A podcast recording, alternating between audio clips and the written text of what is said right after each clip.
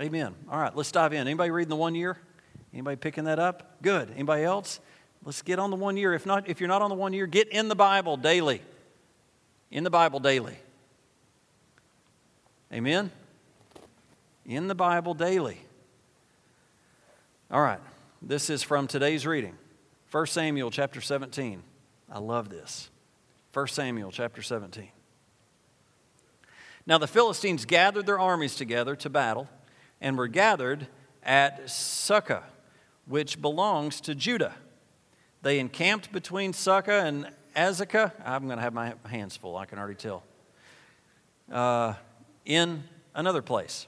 And Saul and the men of Israel were gathered together, and they encamped in the valley of Elah and drew up in battle, in battle array against the Philistines. Philistines stood on a mountain on one side, and Israel stood on a mountain on the other side, with a valley in between them. And a champion went out from camp of the Philistines named Goliath from Gath, whose height was about six cubits and a span. You know what they estimate his height to be? Nine feet, nine inches. Can you imagine walking up on him in an alley? You know he had to be ugly too big and ugly. And it was customary that the outcome of the battle back in this day could be settled by one man challenging one other man. We're going to see that. Verse 5. He had a bronze helmet on his head and was armed with a coat of mail, and the weight of the coat was 5,000 shekels of bronze. Just a little tidbit of information about 126 pounds on that dude's head or on his coat. He's a big old boy. Verse 6 He had a bronze armor on his legs and bronze javelin between his shoulders. Now the staff of his spear was like a weaver's beam, and his iron spearhead weighed 600 shekels, and a shield bearer went before him. Verse 8 Then he stood and cried out to the armies of Israel and said to them, Why have you come out to line up for battle? Am I not a Philistine? And you, the servants of Saul, choose a man for yourself and let him come down to me. Verse 9 If he is able to fight with me and kill me, then we will be your servants. But if I prevail against him and kill him, then you shall be our servants and serve us. And the Philistine said, I defy the armies of Israel this day. Give me a man that we may fight together. Verse 11. When Saul saw, when Saul and all Israel heard these words of the Philistines, they were dismayed and greatly afraid. Now, I want to ask you a question real quick. Why would we let the enemy define our fate? Who is this guy that would stand up and say what we have to do? Who made you boss? Who said? Have you ever, have you ever heard that? Have you ever heard your kids say, You got to go clean your room? Who said? Well, dad said, Oh, okay, then I'll go clean my room. Well, you just should go clean your room. Well, I don't care what you say, I'm not going to do it. Who are you? Who are you that's saying this to me? And Saul and Israel are listening to it and they're afraid. How many of us, so many times in our life, we come up against an enemy and we want to be afraid? We forget everything and we get afraid. We forget who we are. We forget what is truth. We forget what God says about us and we run and hide. The king runs and hides. They were greatly afraid.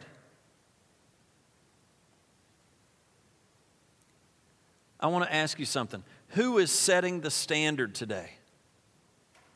Who is setting our standard? Is it the government? Is it the school system? Is it our economy? Or is it God? Who is setting our standard?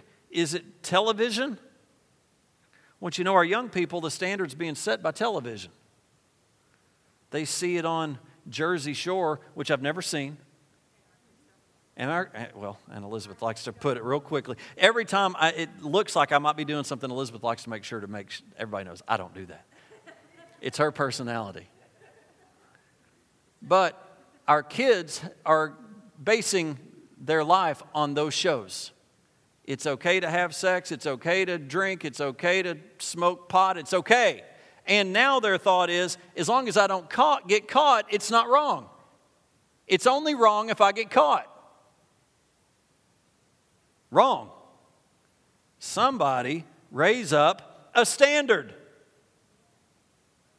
in our homes. The school's not going to do it. TV's not going to do it. The government's not going to do it. Who has to do it? The home. Everybody say amen. All right. Not some big nine foot doofus standing out here. Not him. So, what does the nation do? They cower down to him. Verse 12 David was the son of that Ephrathite, I got that wrong, of Bethlehem, Judah, whose name was Jesse, and who had eight sons. The man was old, advanced in years, in the days of Saul. The three oldest sons of Jesse had gone to follow Saul into battle. The names of his three sons went to battle were Eliab the firstborn, next Abinadab, and the third Shammah. Verse 14. David was the youngest, and the three oldest followed Saul. But David occasionally went and returned went and returned from Saul to feed his father's sheep at Bethlehem. Now, I want you to catch this. David is not at the battlefield, right? He's at home tending sheep. He is not corrupted by what, David, what Goliath has been saying. And how many of you know that if you hear it secondhand, fear can get on you secondhand? You don't have to see it, you can get afraid just hearing about it. In fact, a lot of times the story is a lot worse than reality. Right? So David's not corrupted, he's out tending the sheep. He's not around to listen, to be influenced by the fear and dread and whining and complaining going on in battle. Verse 16. And the Philistines drew near and presented himself 40 days, morning and evening. Jesse said to his son David, Take now for your brothers an, an ephah, I don't know what my problem is today, of this dried grain and these ten loaves, and run to your brothers at camp. And carry these ten cheeses to the captain of their thousand, and see how your brothers fare, and bring back news of them. Now Saul and they all and now Saul and they and all the men of Israel were in the valley of Elah fighting with the Philistines. So David rose early in the morning, left the sheep with a keeper, and took the things and went as Jesse had commanded him. And he came to the camp as the army was going out to fight and shouting for battle. Now, every morning is the same. Goliath comes out and makes his stand. Everybody runs and hides, and they don't do anything the rest of the day. Then they get up and do it again the next day. Right? 21. For Israel and Philistines had drawn up in battle array, army against army. And David left his supplies in the hand of the supply keeper and ran to the army and came and greeted his brothers. And as he talked with them, there was the champion, the Philistine of Gath, Goliath by name, coming up from the armies of the Philistines, and he spoke according to the same words. So David heard them. Now, I don't know if your uh, translation shows it this way, but them is italicized. What did he hear? He heard Goliath's words. And all the men of Israel, when they saw the man, fled from him and were dreadfully afraid. Now, wouldn't you think after 40 days they would already know what he said and they probably wouldn't run as fast? Oh, yeah, we know this story. We're not going to fight you, but we've heard your story. But nope, they're afraid every day. They're out there and they're running every day. So the men of Israel said, Have you seen this man who has come up? Surely he has come up to defy Israel, and it shall be that the man who kills the king, who kills him, the king will enrich with great riches and will, will give him his daughter and give his father's house, house exemption from taxes in Israel. Did you catch David saying, Who is this guy? David isn't influenced at all. David saying, Who is this clown?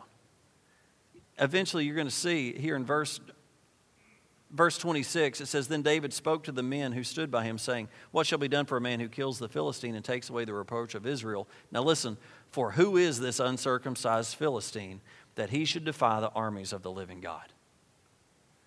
David is not corrupted he comes in, he hears this man speaking, he hears his words, and he immediately says, That doesn't line up with me. What are y'all doing? What is happening? Does anybody not recognize that these words that he's speaking are off? They're wrong. Verse 27 And the people answered him in the matter, saying, So, so shall it be done for the man who kills him. Now, Eliab, his oldest brother, heard when he spoke to the men. And Eliab's anger was aroused against David, and he said, Why did you come down here? And with whom have you left the few sheep in the wilderness? I know your pride and the insolence in your heart, for you have come down to see the battle. Now, is that, do you, your five act like that? Never, right? My oldest, my oldest daughter uh, is, is dating. Lord, help me. And the young ones, this is our, this is, she's our oldest. This is our first ride. This is our first rodeo. And it's, our, it's the parents' first rodeo, but it's our younger kids' first rodeo too, so they don't know how to act. Nobody knows how to act. So my oldest, you know, kind of gets frustrated every now and then because they they're goofy or they're doing who knows what to get attention to embarrass to just to do whatever well here comes young david the youngest is showing up saying all my brothers are afraid what's wrong with you you can imagine the older brother saying why don't you shut up and go back home and take your cheese back with you why don't you just go back home? You don't know what you're talking about. We're older. We're afraid. You don't know to be afraid. You're just dumb. Go away. What are you doing here? You just came to see the fight. Get out. They saw no value in David, he had nothing to offer them. Now, I want to tell you the enemy may not appear the way we think and the ally may not appear the way you think. Do you realize that Jesse sending David with that cheese was God sending his deliverance? From this young man out here tending sheep, God worked through Jesse. I don't believe Jesse knew what David was going to go do. I would even wonder if Jesse would let him go if he knew what he was going to go do. But God's deliverance was coming through Jesse sending cheese to his boys just to hear how they're doing. And here comes deliverance. And what comes what happens to us sometimes when deliverance shows up? We reject it. Because we don't see it. We have bought in to what that doofus is saying to us. Because it's the only voice we're listening to.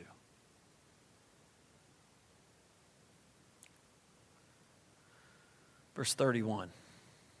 When the words which David spoke were heard,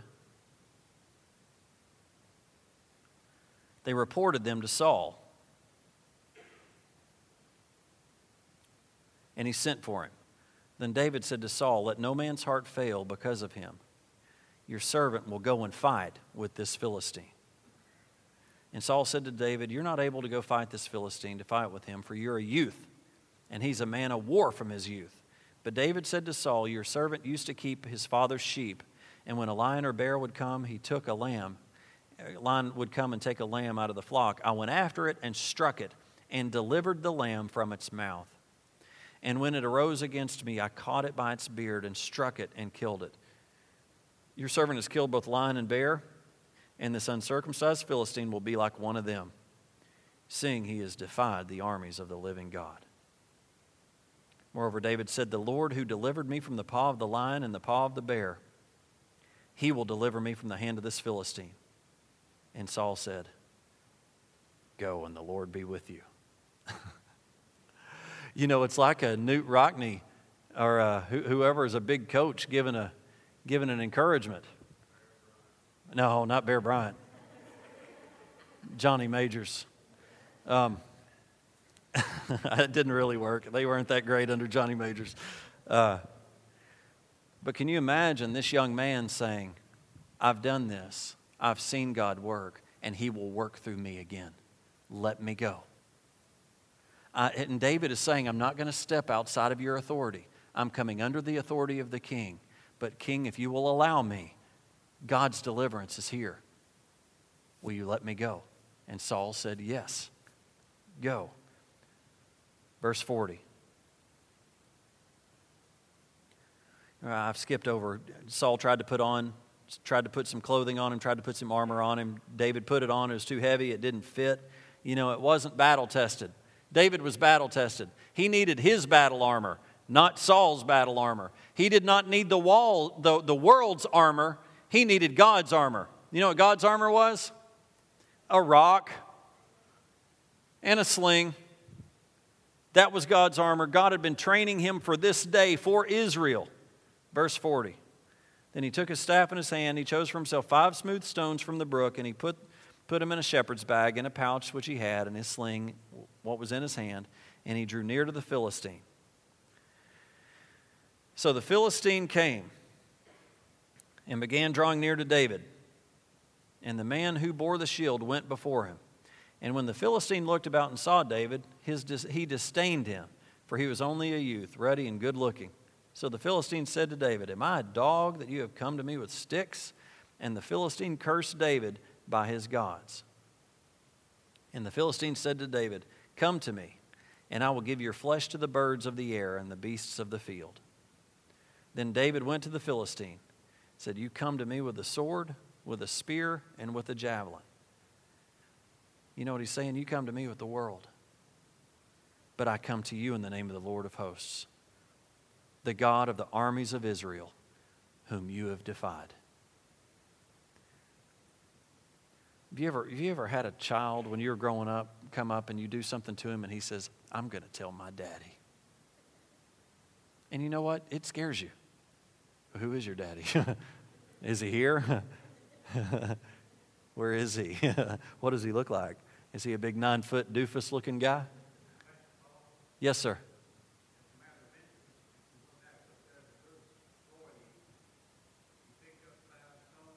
Yes, which represents five, five giants.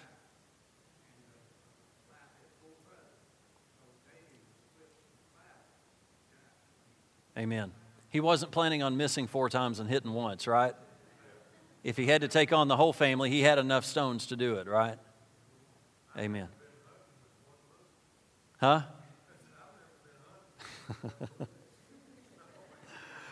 Uh, the good, good, good ones like us do that, Austin, but you need to probably take a. I'm kidding. oh.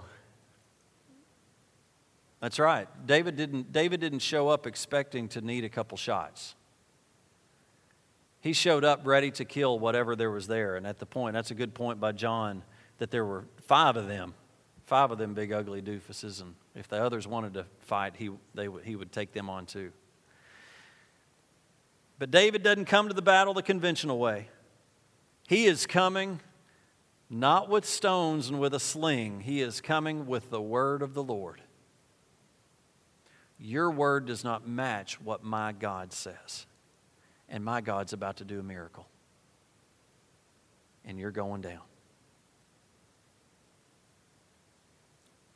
Verse 46. Let's see, where am I? This day the Lord will deliver you into my hand, and I will strike you and take your head from you. And this day I will give the carcasses of the camp of the Philistines to the birds of the air and the wild beasts of the earth, that all the earth may know that there is a God in Israel.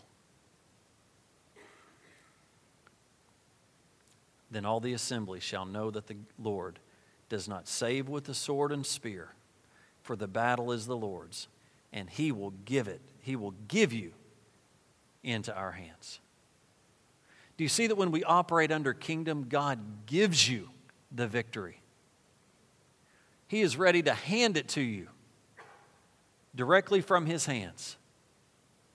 Verse 48 So it was when the Philistine arose and came and drew near to meet David that David hurried and ran toward the army to meet the Philistine. I love this story. Then David put his hand in the bag and took out a stone and he slung it and struck the Philistine in his forehead, so that the stone sank into his forehead, and he fell on his face to the earth. So David prevailed over the Philistine with a sling and a stone and struck the Philistine and killed him. But there was no sword in the hand of David. Therefore, David ran and stood over the Philistine, took his sword, drew it out of its sheath, and killed him. Now, he, he didn't have a sword, right? So, what sword did he get? He got Goliath's sword. Cut off his head with it. And when the Philistines saw that the champion was dead, they fled.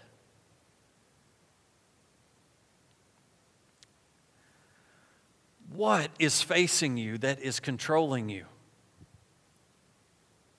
What are you running and hiding for, from? And it's probably been longer than 40 days. It's time for you to approach that enemy with the word of the Lord.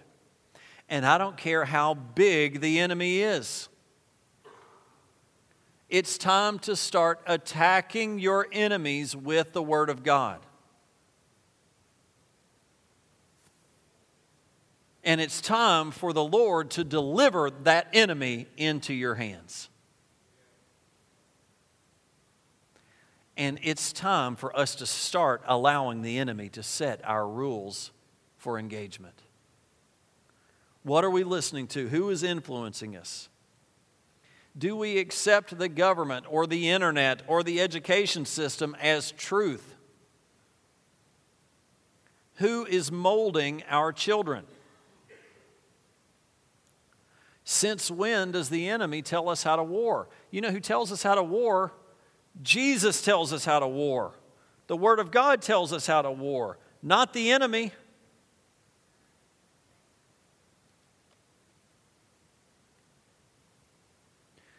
A few years ago, a school principal once said that if the students prayed at graduation, they wouldn't graduate. And you know what they did? They prayed. And they graduated.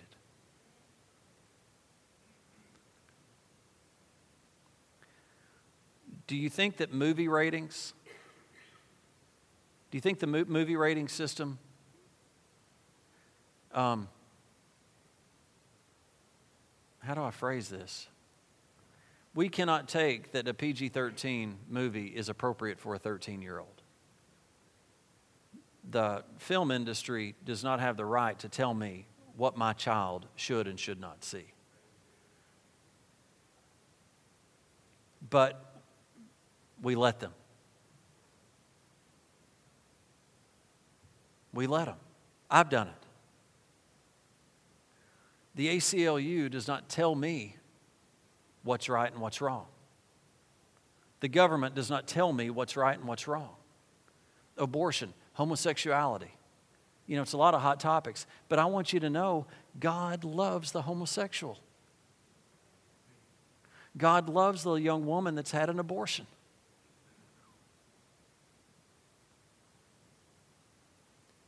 But the, but the world's not going to tell me what's right for me and my family. That comes from God. That's why my number one source has got to be Him. David's number one source was God. David's number one source was God. We have got to turn our hearts wholeheartedly to the Lord. Wholeheartedly. And parents, let's rescue our children. And let's lead them in the way that they should go. Lead them in the way, God says to lead them in the way that they should go. Did you have a word, honey? Okay. What enemy are you facing? Let's lay it before the Lord right now. Can we do that? Let's just pray together as we close. Father, in Jesus' name. we stand before you and we have some giants that are in our land. And Lord, we've been listening to them. We've been buying into their fear and their tactics. But Lord, your word says that you will lead us into all truth. And Lord, I just ask you just to remove that giant for just a moment in our thinking, in our heart. And Lord, let us focus on you because that giant will just disappear. It's not that it's not there, it's that it has no effect, it has no power, it has no control over us when we truly come to you. For you, it may be an addiction or it may be an unforgiveness. What do you have in front of you? We just ask you, Holy Spirit, just to fill our hearts. Fill us, Holy Spirit. Fill us, Holy Spirit, with truth. Lord, your word says that the steps of the righteous man are ordered of the Lord. Let us turn our hearts to you and know how to walk back into this battlefield and not accept this word anymore, but take your word and tell that enemy, you may fight with the sword and with the spear and with the javelin, but I come today with the word of the Lord. And the word of the Lord says that you do not have control over me. Thank you, Lord. We just turn our hearts to you. Just pray, Lord, that you would break all addictions. That, Lord, that you would just break a hard heart of unforgiveness or bitterness. That, Lord, you would not allow separation to come in relationship.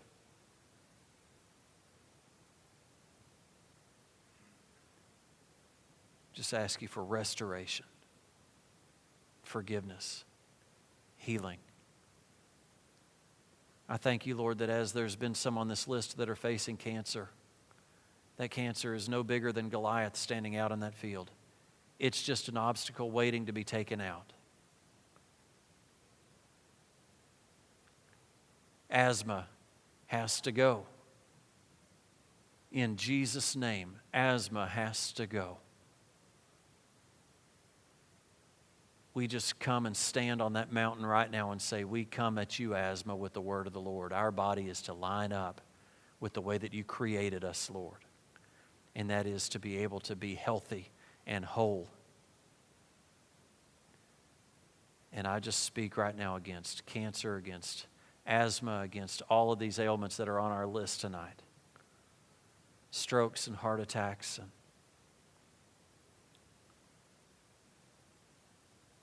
we just right now just sling the word of the Lord at these enemies. We submit to you, God, and we resist you, Satan. Thank you, Father. Just bless your holy name. And I thank you, Lord, that as John pointed out, you don't miss. You don't show up with a bunch of arrows in case you miss or you just wound it and it gets run off and it can come back. No, you don't miss.